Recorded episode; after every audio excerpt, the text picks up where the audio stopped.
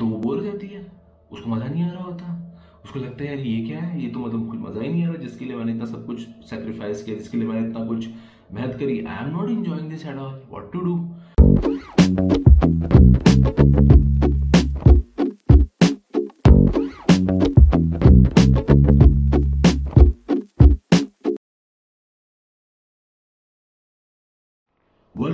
culture vulture आज हम बात करने वाले हैं इम्तियाज़ अली की फ़िल्म लव आजकल 2020 के बारे में। तो Love Aaj Kal 2020 is about desire अब डिज़ायर क्या होती है? तो मैं इसे आपको एक एग्ज़ाम्पल के थ्रू समझाता हूँ। फॉर एग्ज़ाम्पल एक इंसान को भूख लगी है और वो रेस्टोरेंट जाके कुछ खाना चाहता है और जो चीज़ उसको सबसे ज़्यादा पसंद है वो है थाली। तो जो डिस्टेंस है उसके बीच और उसकी थाली के बीच उसको हम डिज़ायर कहेंगे।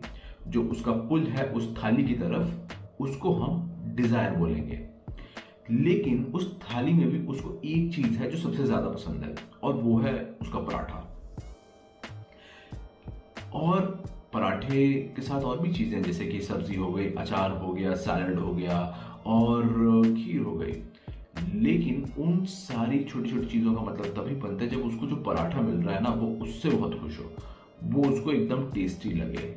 अगर उसको सिर्फ़ थाली दे दी जाएगी जिसमें पराठा नहीं होगा और बाकी सारी चीज़ें होंगी तो उसको बिल्कुल पसंद नहीं आएगी। उसके लिए सबसे इंपॉर्टेंट चीज़ पराठा है। लेकिन इसका मतलब ये नहीं कि खीर का सैलड का, अचार का और सब्ज़ी का कोई रोल नहीं है। वो भी चीज़ें हैं, लेकिन वो पराठे के बाद में आती they are the subsidiaries of paratha. So desire इसी तरीके से होती है। डिज़ायर आपकी एक बड़ी डिज़ायर होती है और उसके साथ बाकी सारी छोटी छोटी छोटी छोटी डिज़ायर्स होती हैं जिनका भी अपना एक इंपॉर्टेंस होता है। Through this theory of desire I am going to analyse Love Aaj Kal 2020 and I am going to analyse the motivation of the three characters Raghu, Zoe and Veer. Okay so let's start with Raghu. तो रघु की हमारी जो story दिखाई है वो वो अपनी back story बता रहा है जोई को। तो वो उसको स्टोरी में ये बता रहा है कि when he was young he fell heads over heel for a girl now जो रघु की सोसाइटी है, जो दिखाई गई है, उस सोसाइटी आपको दिखाई कि बहुत कंजर्वेटिव है। जब वो और लीना एक दूसरे से मिलते हैं तो it becomes the talk of the town लोग क्या क्या बातें बनाने लग जाते हैं, लोग बोलते हैं कि यार ये लोग तो ना कुछ कर लिया। मतलब यू नो यू अंडरस्टैंड कि छोटे शहरों में क्या होती शहर में तो यू अंडरस्टैंड कि बहुत रिप्रेसिव सोसाइटी है। एक वैसी सोसाइटी है जिसका माइंडसेट बहुत ही ज़्यादा कंजर्वेटिव है।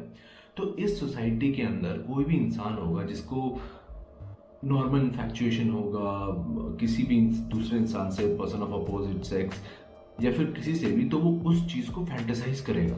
उसको बहुत ही गैरगैंचुअल लेवल पे ले जाएगा, उसको बहुत बड़े लेवल पे ले जाएगा। सिर्फ़ एक नॉर्मल अट्रैक्शन को। वो इसलिए क्योंकि जब भी कोई चीज़ को आप रिप्रेस करते हो ना तो वो आपके दिमाग में ना फैंटेसी की तरह बन के आती है। ठीक है? उसका आप भूत बना देते हो अपने दिमाग में, उसकी बहुत बड़ी चीज़ बना देते हो। कहते हैं ना, राई का पहाड़ बना देते हो। तो वही हमारा रघु करता है और उसको राई को पहाड़ बनाने का हमारा बॉलीवुड भी थोड़ा उसमें असिस्ट करता है। तो आपने देखा होगा कुछ सीन्स में जिसमें वो डांस कर रहा है, पहले ही सीन में दिखाया, जैसे रघु का जब पास दिखाया जाता है कि वो हिंदी फ़िल्मों के गाने पर डांस कर रहा है। नाइन्टीज़ के सॉन्ग्स पर डांस कर रहा है और उसके कमरे में सारे बॉलीवुड फ़िल्म स्टार्स के पोस्टर्स हैं। सो यू नो कि वो कितना ज़्यादा इन्फ्लुएंस्ड है बॉलीवुड एक्टर्स से। वो कितना ज़्यादा इन्फ्लुएंस्ड है बॉलीवुड से। तो बॉलीवुड ने उसकी जो एक डिज़ायर है, उसको शेप देने का काम किया है। कहते हैं ना कि उसकी मिट्टी से उन्होंने मटका बनाया है। तो वो जो उसका प्यार का मटका होता है, उसमें एक रोल बॉलीवुड का भी होता है।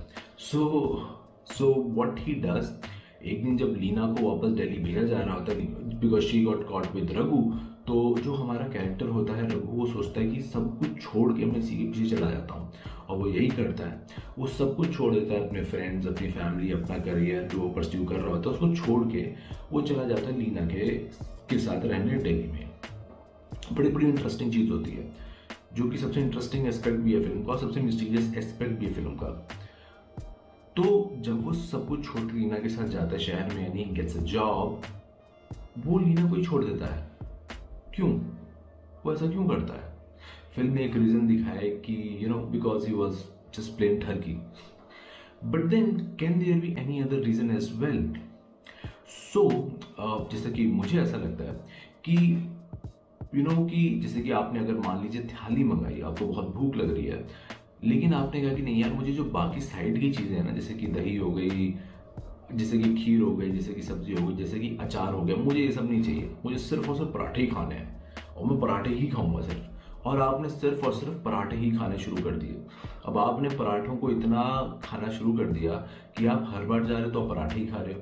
तो एक दिन आप बोर हो जाओगे राइट और मेरा इससे ये कहने का मतलब नहीं है कि यू नो कि I am just talking about you know कि paratha with with girl, no, i'm not doing that. What i'm trying to say is that, you know it's it's about desire.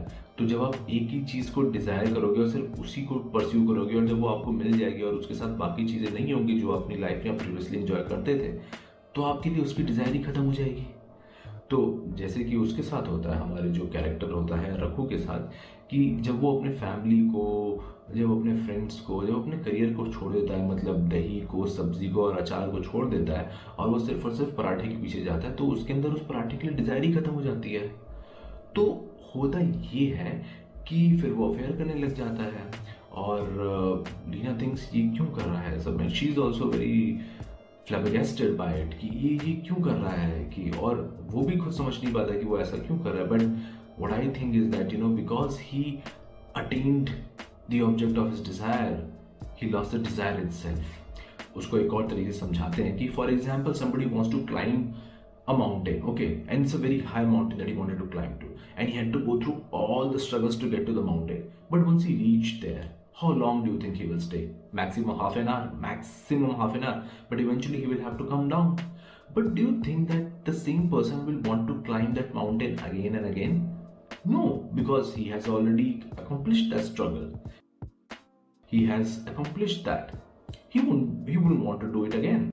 तो यही हमारे character के साथ होता है जो है रघु होता है कि वो किसी चीज़ को पैशनेटली डिज़ायर करता है और सिर्फ़ उसी को डिज़ायर करता है उसके साथ बाकी सारी चीज़ों को इग्नोर कर देता है और इन दी एंड वो उस डिज़ायर को ही खो देता है। वो यू you नो know, जिस पर्सन के लिए वो सब कुछ छोड़ता है वो उसी के लिए डिज़ायर छोड़ देता है। तो आपको बहुत एक एंड सीन में भी दिखा है कि जब इसका एक दोस्त आता है उसको बताता है कि यार Leena is still in Bombay and she runs a restaurant don't you go and meet her so he goes and he you know meets her and he sees her through the window and when she saw him looking at her she you know comes out of a restaurant to meet him but वो देखती तब तक तो वो चला जाता है।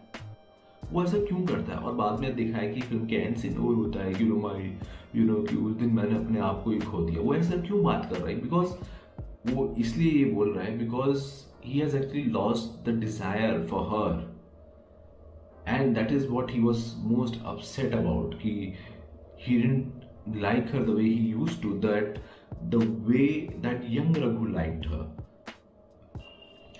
तो इस कैरेक्टर के थ्रू आपको पैशन एंड डिज़ायर का क्रिटिक दिखाया है। और सेकंड जो कैरेक्टर है हमारा जोई वो भी बहुत कुछ रघु की तरह ही है। वो भी पैशनेटली अपने करियर को परस्यू करना चाहती है। वो इसीलिए, क्योंकि आपको फ़िल्म में दिखाया है कि नो कि उसकी फैमिली में शायद उसके पास में बहुत अच्छी फाइनेंशियल कंडीशन उसकी ना हो, या एक विमेन की इंडिपेंडेंस को बहुत ही कर्टेल किया गया हो बिकॉज़ ऑफ़ फाइनेंसेस और maybe because of other reasons so her motivation was her desire was her paratha was that she wanted to be successful. She wanted to be independent. But when she started pursuing only that thing जब आपको दिखा है कि वो मना कर देती है वीर को कि भाई, ये रिलेशनशिप का टेंटा हमसे नहीं होगा, हमें अपने करियर को सिर्फ़ परस्यू करने दो तो जब वो करियर को परस्यू कर लेती है और वो बहुत ऊपर पहुँच जाती है उसका सक्सेसफुल कंपनी हो जाता है तो वो बोल जाती है उसको मज़ा नहीं आ रहा होता उसको लगता है यार ये क्या है? ये तो मतलब कुछ मज़ा ही नहीं आ रहा जिसके लिए मैंने इतना सब कुछ सेक्रीफाइस किया जिसके लिए मैंने इतना कुछ मेहनत करी। I am not enjoying this at all what to do so then she leaves everything and then she goes up to mountain up to the mountains to be with veer तो इसमें भी दिखा है कि you know she also start eating जिस paratha you know जिस paratha and she thought कि यार सिर्फ़ बाद में उसको रियलाइज़ होता है कि सिर्फ़ पराठा खाने से मज़ा नहीं आ रहा। यू you नो know, मुझे थोड़ा थोड़ी सी मुझे सैलड की भी ज़रूरत है। थोड़ा सा अचार भी है जो अच्छा रहेगा और सब्ज़ी भी बहुत बढ़िया है और साथ में अगर लस्सी हो जाए तो क्या बात होगी। या सो आपको दिखाया है कि इस कैरेक्टर के भी थ्रू एक पैशनेटली ऑब्सेशन को क्रिटिक किया गया है और तीसरा हमारा जो कैरेक्टर है वो है वीर का। तो वीर जो होता है ना, वो भी ऑब्सेस्ड होता है जोई के लिए। वो ऐसा इसलिए होता है, वो एक्चुअली सिर्फ़ जोई के लिए नहीं, वो लाइफ में हर चीज़ को रोमांटिसाइज करता है आइडलाइज करता है।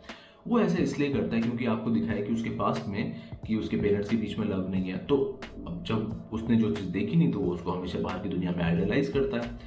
तो आपने देखा होगा कि वो बातें भी उसकी बहुत ही पोइटिक होती हैं। वो जोई के साथ जो उसका इनकाउंटर होता है, उसको भी एक प्यार के लेवल तक लेके चला जाता है। That's why he you know become simp for her you know he is driving her to her dates to everything, basically, to the point that he started working at the place where she was working, you know. So because he's somebody who's who has romantic who has you know idealized love so much or idealized the relationship between men and women so much and it is not just that he idolizes everything in his life from career to to everything you know so he lives in a sort of an ideal environment or ideal world in his imagination so अब आपको ये भी दिखाया कि you know कि it is because he was so passionately obsessed about Zoe romanticise thing so much that वो जल्दी को, जल्दी कोशिश करता है यू नो कि अपने जोई को अपने पेरेंट्स से मिलवाने की। And but once he meets them she start having nervous breakdown कि यार ये क्या हो रहा है तो रिलेशनशिप बहुत जल्दी जल्दी आगे बढ़ रहा है। And then they both break up and then उसके बाद जो हमारा कैरेक्टर है वीर वो सोचता है कि यार मतलब ना इस पैशनेटली ऑब्सेस्ड होने की वजह से ना मैंने अपने करियर पे ध्यान नहीं दिया।